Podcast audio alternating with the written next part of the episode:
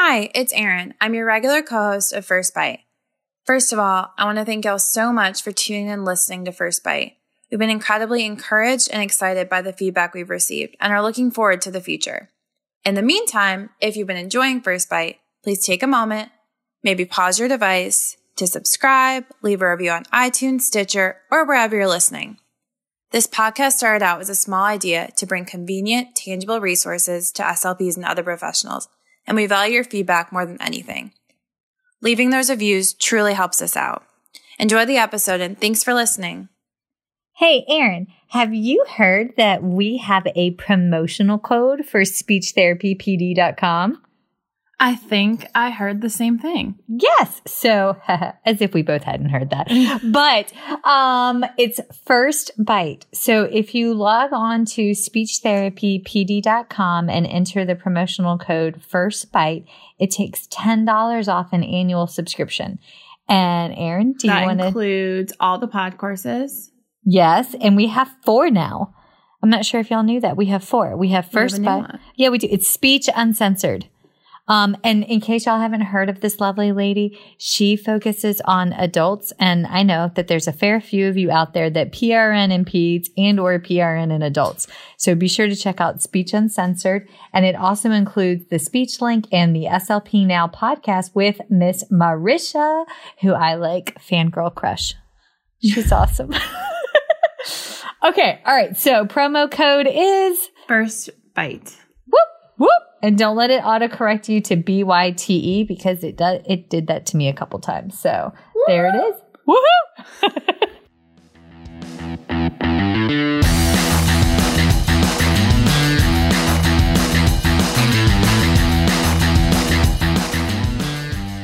Hi, folks, and welcome to First Bite. Fed, fun, functional resources for the pediatric clinician.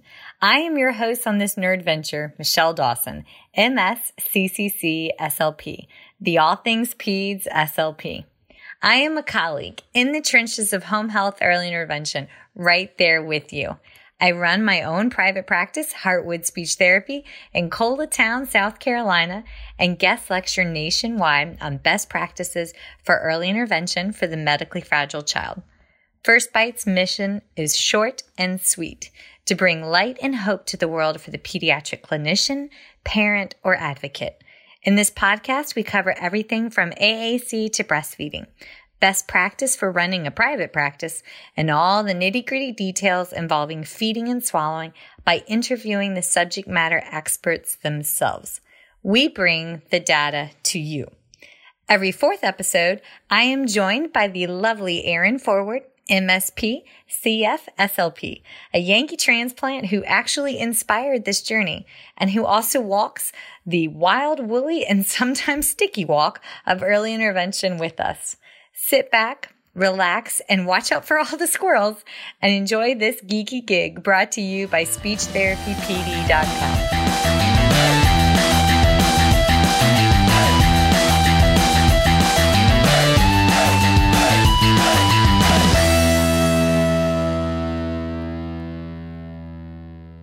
I know good and well that in my life's path, both personally and professionally, I have been blessed to have leaders, both men and women, that have embodied grit, grace, and a fair bit of courage. I would be at a complete loss had I not had these individuals to lead me, which some days might have resembled pulling me along towards a massive process improvement project, carrying me over and through a personal tragedy that trickled over into the professional realm, as well as to guide me and or push me up the hill towards opportunities when a leadership role came up. I also know good and well that my life's path, again, both personally and professionally, has been blessed to have what at the moment I would have described as quote unquote bad leadership. I mean, it's me, and it's fair to say that in those those bad moments, um, the hills of my bones might have escaped, and more than a few choice words describing bad leadership might have escaped my lips. But I'm going to extend myself a bit of grace and admit that I am a work in progress. Aren't we all? But on my worst and best days, I am grateful for both types of leaders because I would not be where I am today had it not been for them. I am able to define and strive to become the type of leader that I want to be based upon the examples that they set before me. So, yes, my life path has been an adventurous one. Now, a few years ago, that journey led me to Minneapolis, Minnesota, to the ASHA Leadership Development Program and to the ASHA Connect Conference. Now, if you told me way back when that some little girl from White Oak, Virginia would ever grow up to leave that tiny speck of a town um, with her uh, double chin, fabulous double chin that it is, buck teeth, and Coke bottle glasses for a profession that I didn't even hear about till I was 13, much less a leadership program that only allows 30 folks in a year, well, I would have called your bluff and lost my typical wager of a cup of, cup of coffee at Starbucks. And um, y'all, I'm going to admit I am all about the pumpkin spice latte. But there it is. And there I was and as fate would have it, I met the amazing ladies of the Source team, as we dubbed ourselves. And I spent a year being mentored by today's guest, Dr. Kevin Nourse, PCC, who is an executive coach, leadership development expert, author, and speaker with over 20 years of experience developing resilient change leaders. He is the founder of Nourse Leadership Strategies, an executive coaching and leadership development firm based in Washington, D.C. and Southern California. I am overjoyed that he is here today to share his wisdom because let's face it, those of us out in the world of early intervention, speech language pathology, we need guidance and leadership skills. As often, I mean, let's be honest, despite how isolating home health is, we are typically the ones that end up becoming the leader for our little ones' teams. So, uh, Dr. Kevin, yay! Thank you for joining us on today's fun and functional episode. And thank you for teaching me about stakeholders and to slow down and shush. So, yay! Great, Michelle. It's nice to reconnect with you.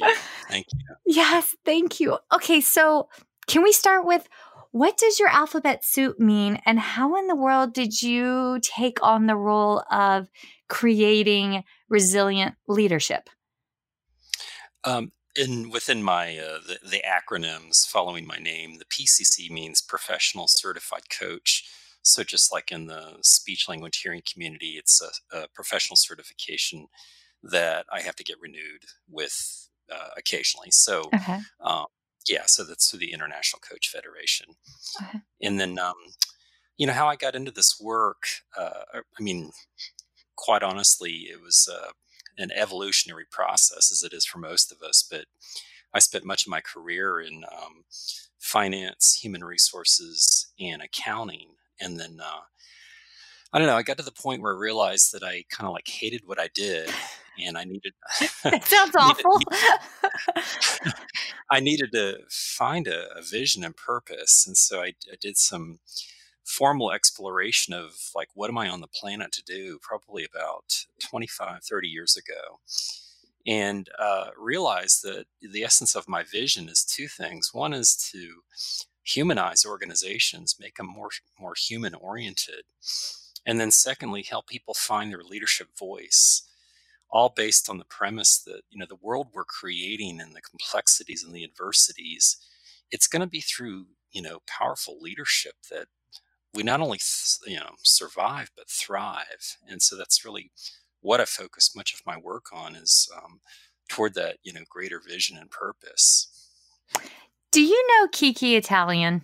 Do i know who? Kiki L'Italien no, I don't think so. Oh, my stars. The two of you are two peas in a pod. I need to connect the two of you because she does association chat and her life mission sounds very akin to your life mission. And I feel like if the two of y'all were to connect, that beautiful things would happen. Okay, that's squirrel number one Great. right out the gate. But I'm just listening to you and listening to her in my head and just thinking that, yes, Okay, I'm going to put that on my to do list. okay, so now how did you get involved with um, leadership with speech pathologist? Oh goodness, that was uh, I would I think it was about 12 years ago. I did a I did a some type of a workshop for ASHA for the ASHA staff in um, mm-hmm. um, Gaithersburg, And then um, ultimately, they, I guess, were starting to ruminate about um, rolling out a, a, formal leadership development program for ASHA members, and then submitted an RFP way back when, and then was, was my firm was chosen.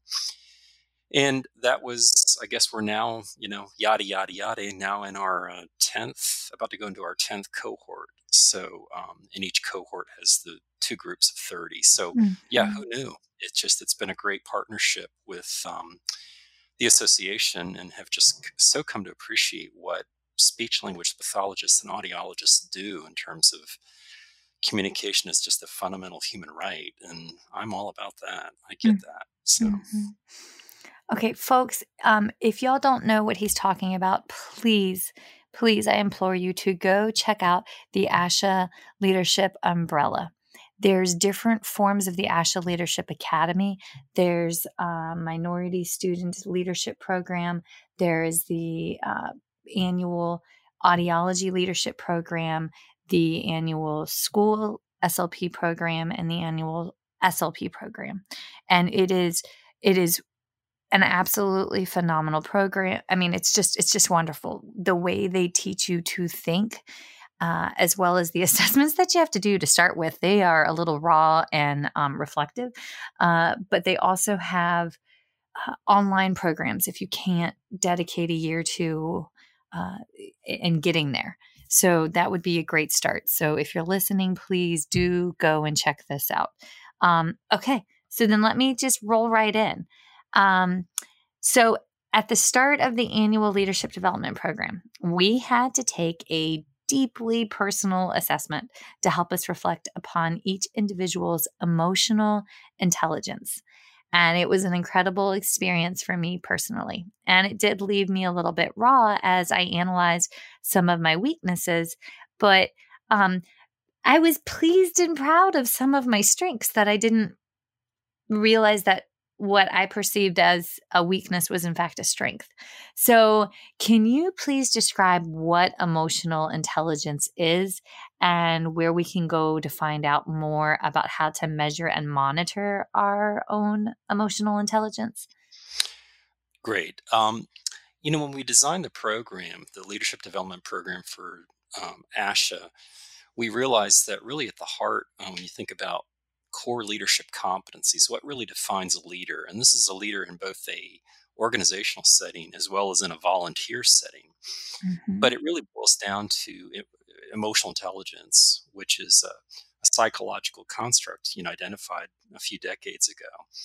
But emotional intelligence really at its heart is this it's a set of um, emotional and social skills that starts starts first with how we perceive ourselves and how aware we are of ourselves and our emotions. And then how do we uh, notice and observe and work with the emotions in others um, and use that inf- uh, emotional information in a meaningful way? So one way to think about it um, i guess let's just start off with a concrete example. You're at your desk you get an email from someone maybe your boss whatever and it triggers emotions.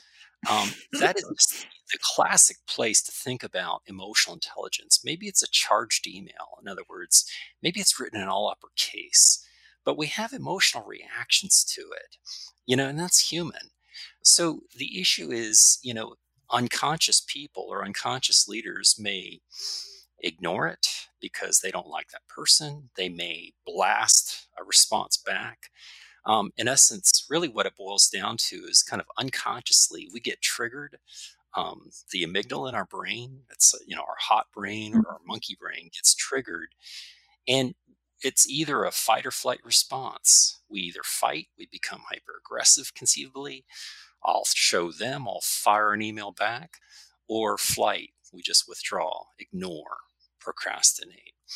So you know the key of emotional intelligence is inserting choice so i get i get a uh, email um, inserting the choice how do i need to show up here kind of what's a more leaderly like way to respond you know? I'm, I'm laughing because after the program i realized that nobody can see me reading the email in my car. So now I stomp my foot in the car and I may say a few choice words out loud, then take a breath, and then I'm able to respond back to that. But like, right? that, but you know, I'd like to say that's emotional growth on my end. I don't put it in the email. I get it out. Well, and again, I'm not driving people. I'm sitting in a park spot. So like, yeah. but yes, emotional growth. Go team. Everybody clap. Yay.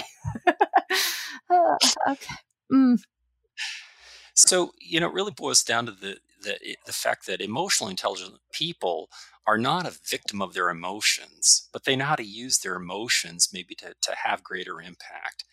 But, you know, the, again, it's all about inserting kind of cognitive choice making, which is in essence, how do I want to show up here? Mm-hmm. Um, you know, based on my values, based on my vision as a leader, based on what's what's important. And to me, again, I think the example of the email, because we all get those and we all have those strong reactions. Um, but you know, the self management it takes to be able to um, kind of consciously choose your behavior. To me, that's what the essence of emotional intelligence is. Mm-hmm. Um, and so it's it's a developable skill. So unlike um, say the Myers-Briggs type indicator or personality assessments, for the most part, our personality is fairly fixed. It may it may evolve a little bit, but it largely is what it is. But in contrast, emotional intelligence is something that can be developed, and people can get stronger and more effective in terms of their emotional intelligence through skill development, awareness, whole, you know, just a whole list of things that they can do about it. So um, we can get better at it if if we're not very good at it, which is the good news. Yes. So um, yeah, so so I think it's um, again this is it shows up in and of course not just with speech language pathologists and audiologists, but I use this basically with all kinds of leaders that I coach because really it gets back to the heart of I don't know, you might think about it in concentric circles in terms of leadership skill. At the heart of leadership is leading oneself. If you can't manage yourself and your stuff, how on earth can you lead others? Mm-hmm. So that's at the middle of the circle. And then we think about kind of leading and engaging others, and then leading the organization, and then finally leading in the larger, say, uh, uh, context in terms of our interactions with our professions and within our sector kind of stuff. But really, as I say, the heart of leadership is really emotional intelligence.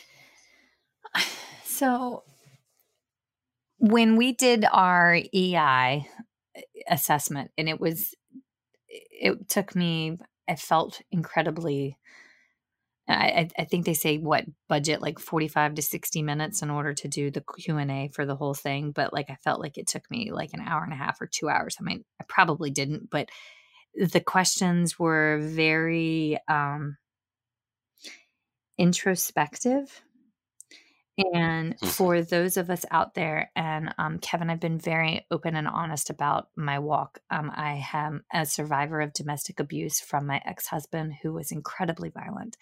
And um, for those of you that are listening, uh, that if one, if you're in it, get out. There is something amazing waiting on the other side.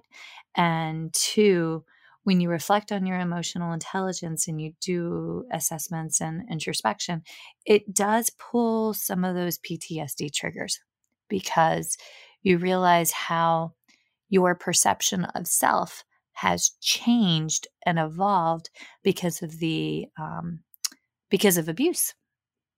And so it was um, eye opening for me. Also, when you talked about the emails, goodness gracious, millennials put a lot of exclamation points in things. And I am the oldest millennial gener- part of that generation. And so when I get emails, sometimes I'm like, well, why are they giving me exclamation points? Like, I don't understand why, w- what is, what is the emphasis here? So when you're, when you're reading emails from different generations, please be aware that there are um, differences. And so I have, um, learned that one the hard way. So it's just very funny to me that that's the analogy that you go with. Because whenever before I meet my new interns, I'm like, well, they're either really excited or they're angry to start the term. So like, I'm not sure how this is going to go.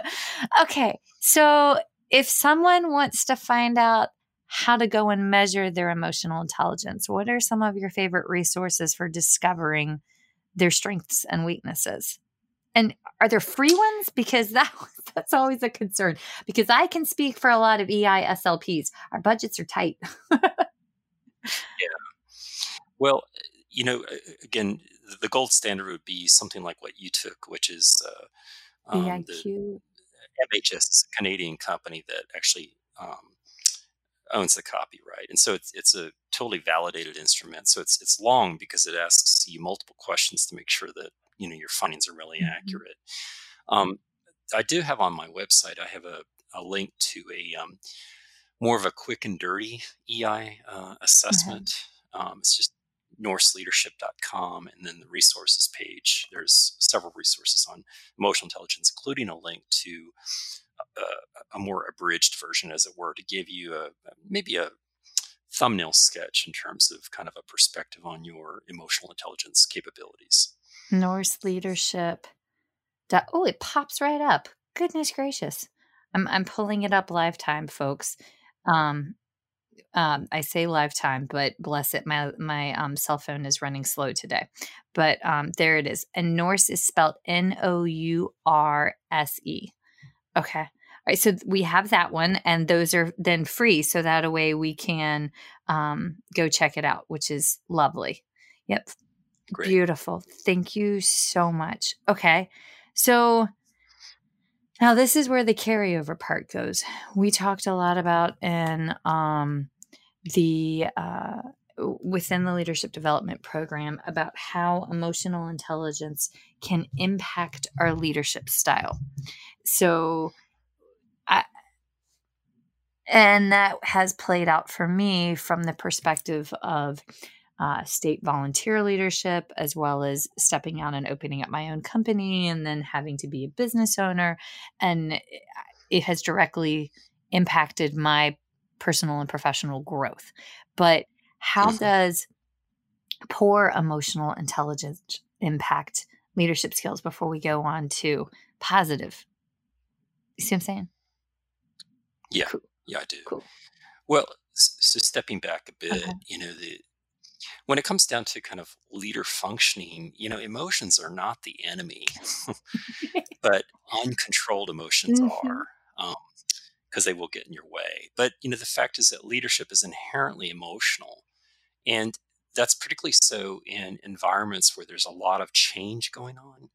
And so, you know, you're dealing with your own emotions, but then you're dealing with the emotions of stakeholders and followers who, you know, are experiencing loss and anger and all the things that we go through in terms of um, organizational change.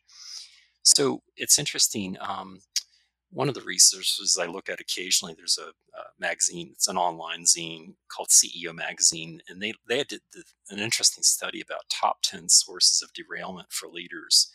And really, among the top was uh, the lack of emotional intelligence, which is having no self awareness. And that, you know, creates the condition of derailment, which means when high potential people go off the edge, go off the rails, think literally there's the train going off the tracks. Mm-hmm um, and it makes sense because it's, you know, and, and I've seen that. I've had to, in essence, been asked to coach people that, you know, um, struggled with that. So unchecked, you know, emotions really become, um, I don't know, a, a, real thorn in people's side, as well as the in, incapacity or inability to be able to read audiences and understand your impact on others' emotions.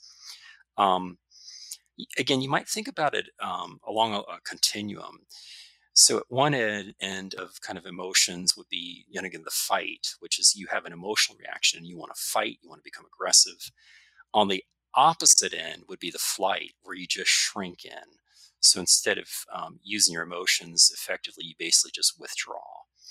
And in the middle would be what we consider, I, I would consider is um, kind of right in the middle of the sweet spot, more of a, an assertive place to be, which, and it's a very conscious place. So I could fight and go in that mode. I could become passive, but I'm going to choose a more assertive way. I'm going to use those emotions and make some conscious choices about my behavior or how I engage with the other.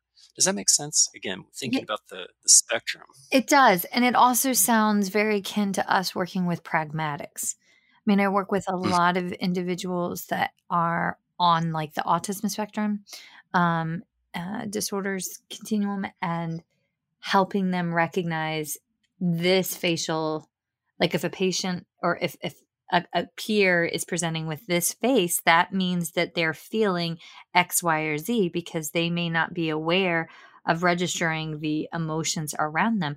And I'm just kind of wondering we have individuals that are on the spectrum that are incredibly high functioning and you know in the world of early intervention we get them as tiny humans but they grow up and they grow on into beautiful and great things and i can see how uh, that would impact your world at like a ceo level with like tech companies and having to do pragmatics training there and recognizing social cues because that my mind's kind of tr- flying to play catch up because that's mm-hmm. just pretty profound. I feel like we're at the start of the circle and you're at the end. but yeah, but that's yes. So being assertive, but assertive in a good way. Mm-hmm. I'm with you. Right. So let's look at a couple examples, um, uh, very specific to leaders, and this often comes up in, in the, the work I do in both as developing leaders and coaching leaders. Um, presence under stress. Okay, so there you are. You're you've got a lot of demands, you know, a lot of expectations. You're late from meetings, so under stress. So the the fight side of that, of kind of being unconscious, is like you know easily rattled, anxious, panic, you know, flying off the handle. And um, again, we see a leader like that. You know, we create a whole story to explain their behavior. Um, can we trust that person? They're so easily rattled. Would I trust them with a tough decision? I might not, you know? And so, in terms of who gets ahead and who doesn't, people that are easily rattled, um, they don't seem very leaderly like or, you know, leader presence, but the opposite. So, um, people that are so calm under stress, you wonder is there a pulse? Do they get the urgency of the situation? You know, so it can go to the other extreme of kind of flight behavior, which is just so flatline. So that's those are the other extremes. But in the middle is this place of both being grounded, but also demonstrating some sense of urgency that there's an important issue we need to deal with. But again, it's it's it's recognizing that. So you're neither freaking out or you know the the the dead fish, but you know you're bringing energy to the situation so that people get that this is important and we need to take action. So to me, that that is kind of classic, and that comes up a lot. Um, and I see that with leaders in terms of how they show up in stress. Mm-hmm. That that sounds like our therapeutic presence. One of the OTs that I mm. work with, he said, Your presence and the energy that you bring to your therapy session sets the stage for how your therapy session will play out. And if you're right. incredibly high energy, it can be over, overly stimulating. If you're incredibly low energy, for some kids that are incredibly high, that brings them, y'all meet in the middle, but otherwise, you'll have a harder time getting them to engage. And so, yep. That's in, in my field, in the field of organization development and change um, and coaching, we refer to that as use of mm-hmm. self. Mm-hmm. That know, I've got my whole list of tools and techniques and strategies, but more importantly, I think of more than anything is how I show up. Mm-hmm.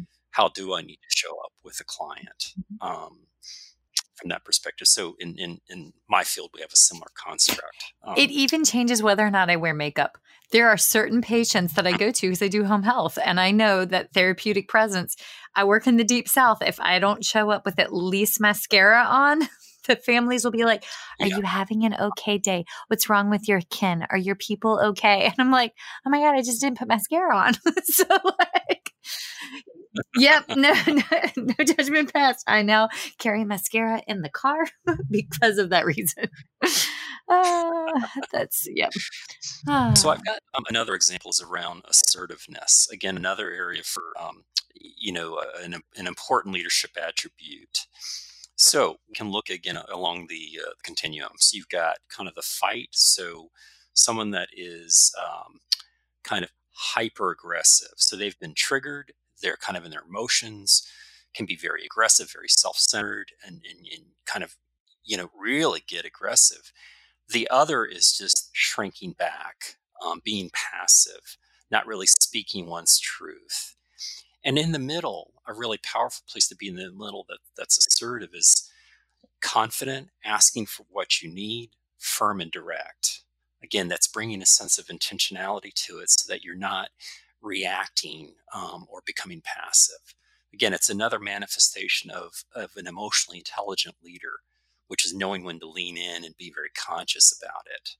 You know, and in some ways, you can think about fight or flight reactions are often about safety. We're trying to be safe, and um, you know, but safety is not always the right thing to do. In many cases, it's not you know if there's a if there's a challenge in front of you you've got to you know embrace it and lean into it not run away from it so the safe thing may be to shrink back because there's a powerful person and you don't want to face them but the more leaderly like is to kind of stand in your own power and lean in and so that's why having that awareness of oh i'm being triggered here this is a person who reminds me of my father blah blah blah no there's a conscious principle about being present. This is my role. You know, I'm here to do this work. So I need to speak my truth. Yeah. Mm-hmm. um, that, okay. So, y'all, we're predominantly ladies. Let's be honest. The world of speech language pathologists is overwhelmingly female. And a lot of those of us that are in the world of early intervention, um, we are not in the same building with the physicians that we are referring our patients to.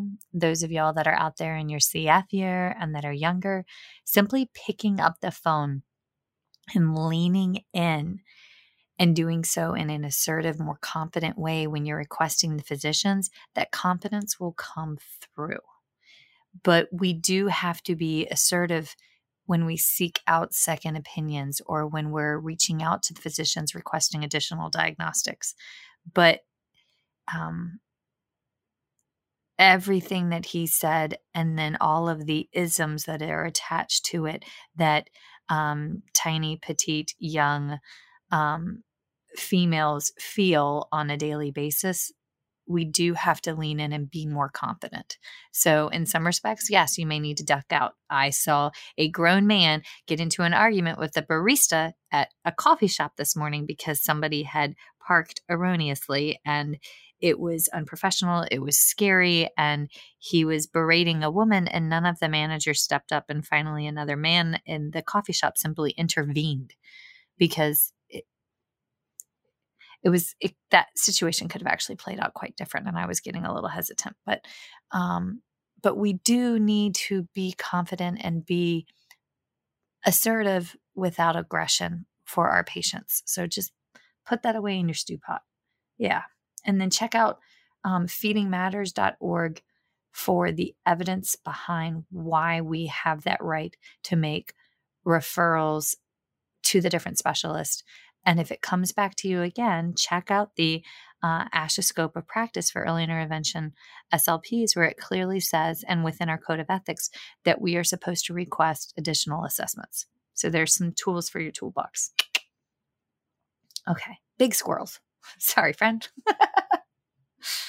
Are you there, Kevin? Did I lose you? I put on my mute there. Um, oh, I'm so sorry. I was like, oh no, I went on a tangent and I lost no, him. when, I, when I drink water, I like to, to, to mute it. But um, oh, that's funny. I'm sitting over here with a very large, unsweet peach green tea, and it's the most delightful thing ever. oh, this is fun. So there's a couple uh, other domains. One is um, problem solving. Again, a big, you know, it's an important skill for you know anyone, but particularly for leaders. So again, let's go back to kind of this this perspective of when we're in kind of hyper emotional mode, fight mode. Um, many times, people um, are leaders in that in that mode as it relates to problem solving. Will um, uh, either uh, avoid problems or solve problems without data. They just get into action quickly, make you know snap decisions that often are not their best decision. Um, let's see. So you can think about, um, or on the other side, maybe taking in too much data. They, they they just can't make a decision. And again, it's it's emotions at play there. And so, um, a powerful place for an emotionally intelligent leader is to be focused on the problem, recognizing how much time you've got to solve it, and not be overwhelmed by the data and the options. Because again, that people can just drown in data because they're so fearful about making a decision. That's huge. Um, or even this this area of flexibility. You know, it's important as a leader to be flexible at times. Um, but again, how emotions throw little emotions uh, into the mix, and suddenly we may be in more the, the fight mode on flexibility, which is much more rigid and change resistant. Like this is the way it is. I'm not going to move from this. It's it's an emotional reaction.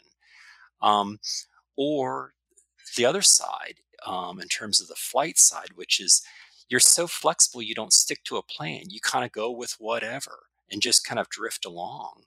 And I think maybe all of us have seen leaders that are, are so overly flexible that you wonder do they have a backbone? So, again, that's a place in terms of flexibility and especially in change situations where we see emotions at play, either too much or too little. And again, how emotional intelligence can really help you find that sweet spot in the middle where you're focused, but you're also adaptable, but you're not going to kind of give away the store. Um, because I think a lot of times people are so flexible because they're afraid to assert themselves. Boy, if I own my power and kind of lean in, that's going to trip me up. So again, half the battle is knowing what what is um, what is monkey brain triggering for you, and is it I want to be safe, I'm afraid, and I want to be safe you know, to, to recognize that because it's like, wait a minute, conscious brain, you know, grown up brain, is that really what's called for here? And I think so it's developing awareness of kind of like those parts within you, you know, of the voices. I think all I see is the Acme cartoons with like the devil on the shoulder and the yeah. angel on the other side. That's what I'm envisioning as you're describing this. I don't know what that says about my own personal emotional intelligence that my 36 year old self goes back to yeah, Acme right. as a default, but like I understand what you're saying because of it. Thank you, Looney Tunes. That's right. uh, also, Monkey Brain does sound like my four year old. I'm just watching him develop sense of self, you know? So yeah. Well, and you know that kind of takes us back to the kind of the co- cognitive behavioral, you know, therapy schools, and and you know use a lot of different theories in coaching folks and helping them kind of develop more self mastery. But you know, it's it's you know, brain management is which is really what the essence of cognitive behavioral therapy is, which is I'm having this reaction, but that reaction is not me. That's only like you know, again, the monkey brain because it, you know the, the neuroscience of it is that amygdala that part of our brain is looking and scanning input for threats. You know that's how we survived. You know the, the you know the tiger is chasing you. It's a threat. Run. You know flight mm-hmm. mm-hmm. or fight. But again most of us don't have life and death kinds of things there and yet our brain still reacts that way. And so it's like it is what it is. So how do we consciously work with it? Which is again so much of what cognitive behavioral therapy is about, which is I'm having a reaction, but let me let me challenge that, you know, monkey brain. Well, let's, let's look for the evidence. Let's weigh the factors, kind of thing. And that's what I think, you know, becoming. It's almost like the the you know the care and repair of the brain. You know how we as adults work with our brains and recognize you know those limitations, but you know navigate them.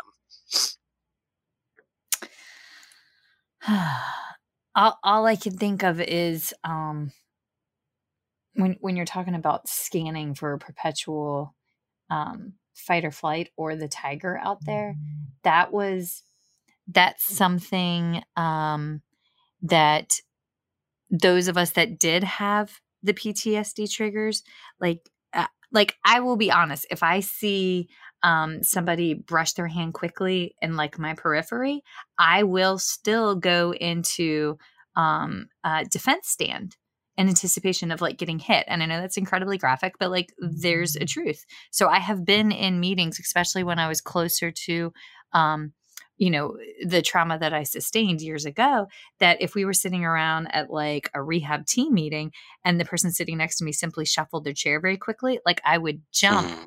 In response but that was that was that's just me. I mean, I don't I don't jump anymore. Um, but you know, cognitive behavioral training is a lovely thing. so like, and I can joke about it now. Go team, ten years later. But um, uh, but yes, absolutely. So I have had to learn to alter and grow and tell my monkey brain um, that there are not perpetual threats around me and how to slow the response. So for some instances, me personally, I do have to do deep breathing. So um, and and then I think about it from a leadership perspective.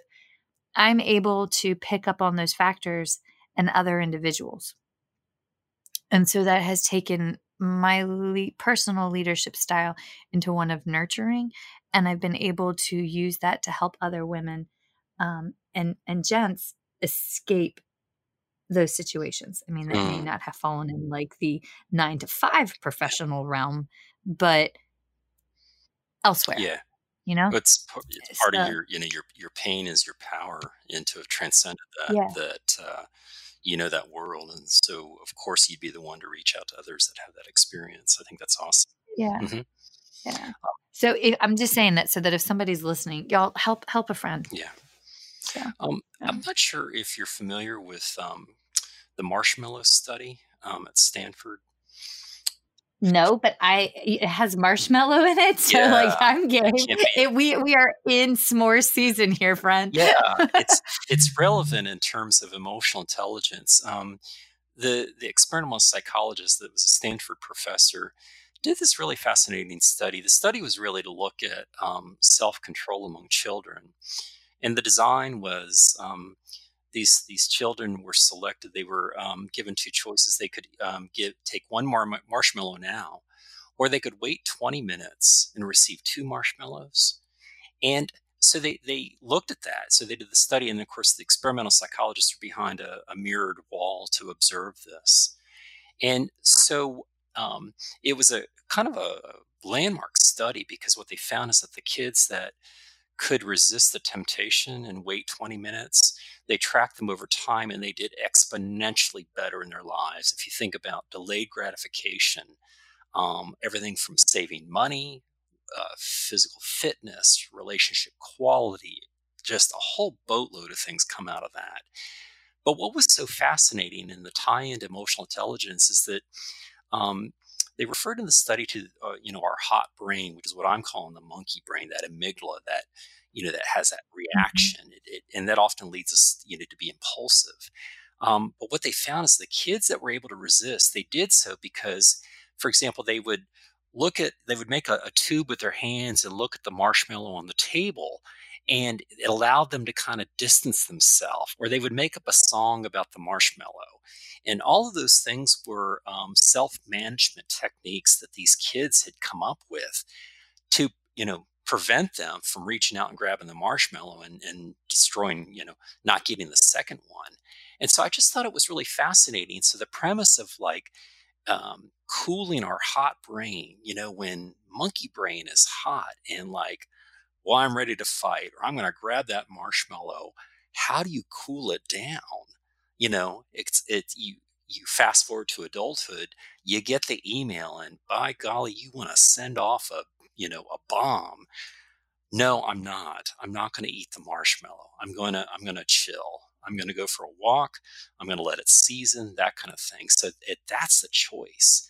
But I, th- you know, there's actually YouTube videos out there on uh, the marshmallow test um, that are just hysterical to watch and to you know you could just see this in kids. It's just so fascinating. But a lot of lot of uh, insight came out of that but i think all that you know totally applies to emotional intelligence because it's about choice and about how these kids self-managed you know kind of the amygdala part of their brains to be kind of in control it's really fascinating so again if you just google search marshmallow experiment um, stanford and you'll see these these awesome videos in fact one of them that I loved was um, the, instead of using marshmallows, they used uh, Oreo cookies. And yeah, that, my children yeah. would fail. My yeah. children would go down in a flame right, exactly. of glory. right. uh, Goose might stand a chance, but I'm telling you what, Mr. Theodore Alexander, that four year old in his Wonder Woman outfit would go like gobble, gobble, gobble. well, what was so funny is one one kid uh, once the researchers left the room, they were back there watching what was going on. He reached out, he opened up the Oreo, ate the mm. filling out, put the cookie back together, and put it back on the plate. like, you know, he is genetically mm-hmm. related to me. So yeah, it's like your, you know, your your your brethren, your spirit there. But anyway, it's just a fascinating study. But again, I think it it shows as kids you know, developing uh, kind of emotional intelligence and that competency early on, and again, what it does for us. But again, I think it's so true. It's like it was just a really great study that brought many facets together of what we call executive functioning, how we use our, our kind of cognitive thinking brain um, to make choices versus our mm-hmm. emotional brain that wants to like eat the cookie, eat the marshmallow now, right? I I I had to do headshots. I had to do new headshots for a book cover, okay? And new head well for the inside and uh, and I've got a book I've been working on that's about to come out and I had to do the cover for photos, right? And so monkey brain Michelle was like, you can still have all the cheese and vino that you need on Friday and Saturday night. We're fine. And then the other part of Michelle was like, okay, we don't need acne and bloat for these photos. Mm-hmm. They can they can Photoshop right. this, but those extra fried cheese sticks probably not helping the cause because I have a weakness for mozzarella cheese sticks and double stuffed Oreos. So oh, really? That's kryptonite. Oh, yes. Oh my god, there there's nothing better than fried mozzarella cheese sticks with a little bit of Himalayan sea salt on top because they're fancy that way. Mm-hmm. so like, well, that kind of mm-hmm, classic mm-hmm. response in in uh, strategy in dating. I mean, uh, in uh, in uh, dieting, the idea of you go to the Mexican restaurant and do you eat the whole bag of chips, the whole you know basket, or do you ask mm-hmm. for a small um, plate and you're going to put your portion on that plate? So again, that's the you know there it is managing the the devouring the marshmallow kind of thing. It's like all right what's on this plate? This is it. I'm going to be a grown up and make a choice. So uh-huh, uh-huh. see no the answer to the mexican restaurant is bring two tiny humans with you and they will consume the chips before you even reach oh, for the first one and and there and there's your dieting problem solved. Even better strategy. That's great. Yeah yes. Oh my stars. Okay what else do you have lined up for us? I love the research studies. This is fascinating. Yeah, it really is. I love hearing the, especially these like again landmarks gold studies because they did it longitudinally over 30 years i thought that is just incredible to look at what what that means mm. for us but um so I, I guess in terms of uh, where folks can go from here thinking in terms of um, who's who's written, who to read. You know, there's um, Daniel Goleman. Their personal growth. Yeah, that's what we need. Is how do we improve and grow? Yeah, yeah. and so Daniel Goleman uh, wrote a, a, bunch of books. He's got a web page, and um, and has done like a lot of the seminal research in terms of um, emotional intelligence, and so um, he is uh, quite the guy on it. Um, you said Daniel Goldman? Yeah. Okay, I'm I'm I'm real time pulling this up because I'm so fascinated. Okay. Yeah. Um, Emotional intelligence. And if you is it Goleman G O L E M A N? Yes, I found it, yeah. folks. Yeah, it's Daniel Goleman G O L E M A N dot yeah. um info. It looks like. Yeah. Okay. So he he he made it accessible. Other researchers have done research and, and work on it, but uh, Goleman really was the one that um, kind of moved it forward. He wrote the book Primal Leadership, which is another uh, look at leadership and emotional intelligence. And so he's quite good at it. Um, there's also a number of TED Talks. Again, that's all on my website, um, nourseleadership.com on the resource page. Uh, associated some really good TED Talks because I like those nice short 20 minute, you know, quick dives you can kind of listen to while you're stuck in traffic or whatever. Um, oh, I see them. Five brilliant TED Talks that will boost your emotional intelligence. Oh, that's lovely. Okay. So that that's another uh, way to think about it. But you know, just on a on a day to day basis, so much of uh, growth as a leader is around experiments and self noticing, self observation. Um, but it could be something as simple again maybe it's emails and you getting triggered. Starting to notice your emotions to things will be kind of it's kind of like the first place to start of, of enhancing your self awareness and your emotional intelligence.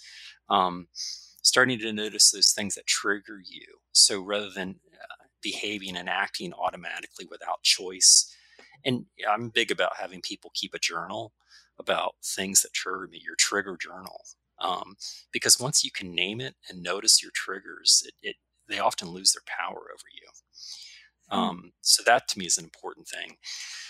Uh, let's see, asking for feedback from others. You know, um, Michelle, do you, do you notice situations when I have really strong reactions or very passive reactions? What, what are those situations when I do that? You get again, really excited when you have a new cohort and you blush and your joy comes out. There it is. good, good. Right. And so that, you know, that's good to know. And I think that's a big part of anybody's I loved it. Yes. So definitely um, find people in your world that you trust who would give you the truth if you asked them. Um, and then you know experimenting with new behavior. Again, that choice of before I react, uh, what are three choices I can make in terms of how I want to react? I get that email. What do I want to do with it? Um, and starting to think about an experiment with new behavior because that's really ultimately what it comes down to. Um, you know, making a choice. What's the safe approach and what's the kind of the principled approach in any given situation? I can't control others, but I can go back to kind of like what are my core values and how does my behavior reflect what I really believe about myself? You know, it really comes back to that. And to me, anytime we do that, we are in integrity with ourselves. And so we're not just simply victims of the monkey brain, we're making conscious choices um, and no matter what, how other people respond or react, I don't have to react that way. And to me, that's really what it means to be a grown up and a leader. Okay. So then I have a question. Mm-hmm. When you talk about about the blogging and we have the books and we catch our triggers and we're writing them down, um, how does and we ask for the feedback because that's mm-hmm. and some of that feedback is hard to hear what do we do when we feel stuck like wh- what do we what what does the individual the leader do when they feel stuck like they can't break whatever that trigger pattern is or they've heard they've honestly heard the feedback but they still feel like as an individual they just can't power through whatever is perceived as a as a leadership weakness mm-hmm. It may be that a couple things i've seen. One is that people are trying to change too much at the same time. And so when you did the uh, the eqi assessment in the leadership program often what we hear in, in um, students in the program is you know they want to try and change five things five scales there's know, no possible way. There's yeah, exactly. you, would implode. Yeah, yeah. And so I think it's, um, you know, there's there's no science to this necessarily as much as again, are you attempting too much, or are you trying to go for the big one? It may be that you've got a big stretch that um, you struggle with, you know, assertiveness and being too passive or whatever. Maybe that that is just too big for you. Maybe you need to start smaller in terms of your growth around emotional intelligence. Um, because good development plans really focus on three things. I want to develop this skill to use with these people in these situations. So maybe it's I'm I'm overly reactive or too aggressive with my direct reports during performance meetings, whatever. So the more specific you can be about, you know, what is it you want to develop with who and what situations, it'll make a big difference, I think, in terms of um, actionable and um, you know actionable plans that are not overwhelming you know mm-hmm. so um, yeah it's you know stuckness in terms of development it may be um, you just simply need to notice your stuckness and appreciate it because the more you push on stuckness oftentimes the stronger it gets maybe it's you know maybe the maybe the thing is just simply do some noticing that uh, mm-hmm. uh, for the next two weeks you're just going to notice you know where you don't assert yourself um, and the emotions involved without without any judgment. That, you know, I often, I often challenge clients to do that, and what ends up happening is that when they have awareness, they start to change, and I never even have to ask them because mm-hmm. once you have awareness about anything, then your energy tends to go toward like this new way of thinking. So, um, again, this is not. Um, you know a checklist read the book watch the video whatever and suddenly you're changed but it's it's an unfolding over time and i think um, you know there's stretches that happen in progress and then sometimes a setback whatever. It's not a linear process i guess is the bottom line yeah. but um, periodically checking in self-compassion that you're not a machine and you're going to have good days and have bad days and stressful days and whatnot. So um, i think you know part of it is just like what you did in the leadership program, which is to have a, a gang of people that are there to support you and um, in all your imperfections. Mm-hmm. And maybe today we're just going to go have that basket of chips, and then tomorrow we're going back to the gym, kind of thing. yeah. Uh-huh. Yeah. I, I'm just laughing. Today I I've been I've been getting back into running again because oh, my um so full disclosure when i did the e is it eqi or i always get the alphabet yes. backwards the eqi that's right. my mm-hmm. biggest issue was pace setting i run a million miles an hour like literally in my head it's a beautiful combination of add and adhd and so my leadership trait was that i needed to slow down mm-hmm. and what i found was that by speeding up my physical body by exercise, and I go through waves of self care with that. Yeah. Um, and I'm back on the running. Um, also, after you run and you haven't stretched, the simple act of standing up, it's like one's body is fixated in a locked position. Yeah. And that's kind of fun. Oh, the stretching. Um, I thought I sprained my entire lower half of my body.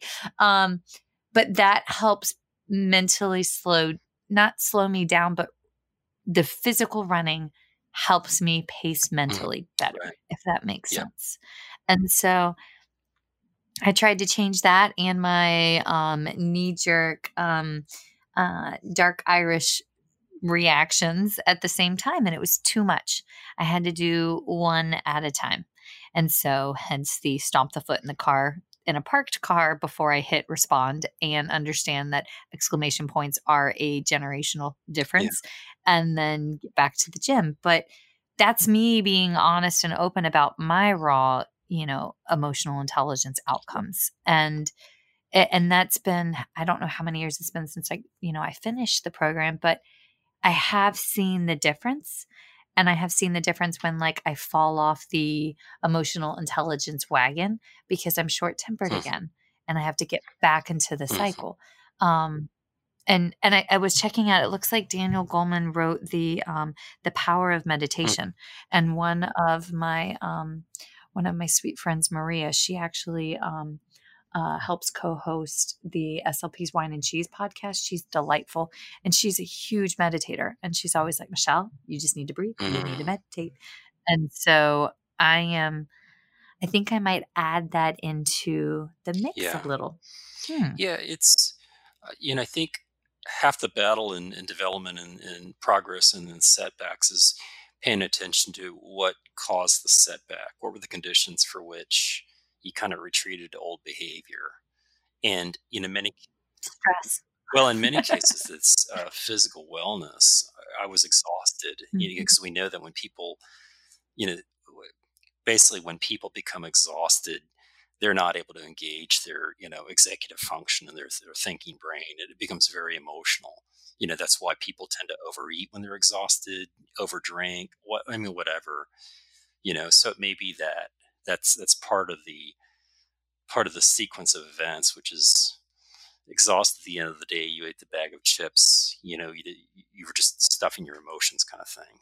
And again, knowing knowing that about yourself, to be you know compassionate. Okay, now I know. You know, if I'm tired, here's what I need to do for myself. It's starting to, to set up those kinds of uh, warning signals. I'm going to take some action.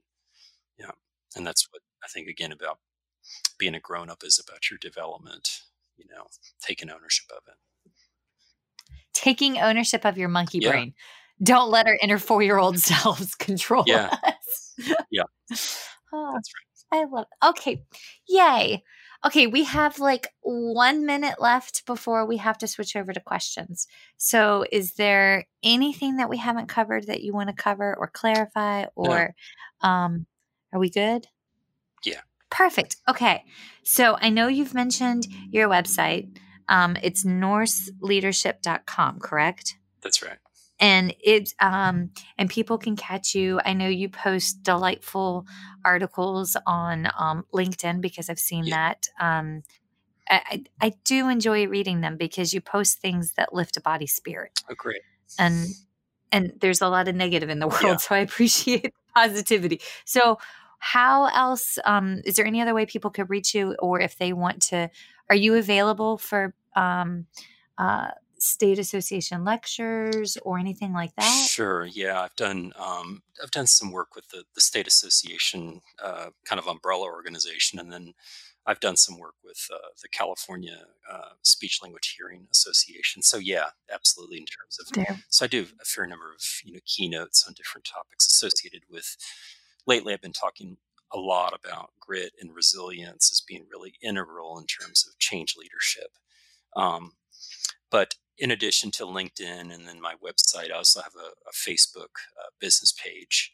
Um, you can just you know search for Nourse Leadership Strategies on Facebook, and then um, join my page because I post uh, a bunch of stuff there too. I didn't know that. Okay, well, that's um. I will hop on um the Facebook as soon as we are done. Great. Okay. okay. Well, thank you so much. Um, hold um, if you don't mind holding the line, I am going to switch over to um the um Q and A, and also one day I know my sweet little boobaloo will listen to this. And dear sir, tomorrow you turn five, and I am grateful for you and your Wonder Woman jokes and your Batman costumes. And when you grow up and you hear this one day, just remember, Mama loves you and your stinky feet. So there it is. Hold the hold on one second. I have a solution to a problem that probably frustrates you because Lord knows it frustrates me on at least once or twice a week. So here's the solution. Are you trying to find a provider near you who routinely and frequently evaluates and treats pediatric feeding disorders? Well, Feeding Matters Provider Directory is the tool that you need. It's comprehensive, easy to use database of feeding centers and healthcare professionals. The provider directory allows you to search by location and filter by services offered, preferred specialist, and diagnosis. Start your search by visiting bit.ly back, backslash, I swear I'm going to get that thing right, uh, FM Provider Directory. And make sure that you submit to be listed too. All right. Enjoy, folks. That's a wrap, folks. Once again, thank you for listening to First Bite, fed, fun, and functional. I'm your humble but yet sassy host, Michelle Dawson, the All Things Peds SLP. This podcast is part of a course offered for continuing education through speechtherapypd.com. Please check out the website if you'd like to learn more about CEU opportunities for this episode, as well as the.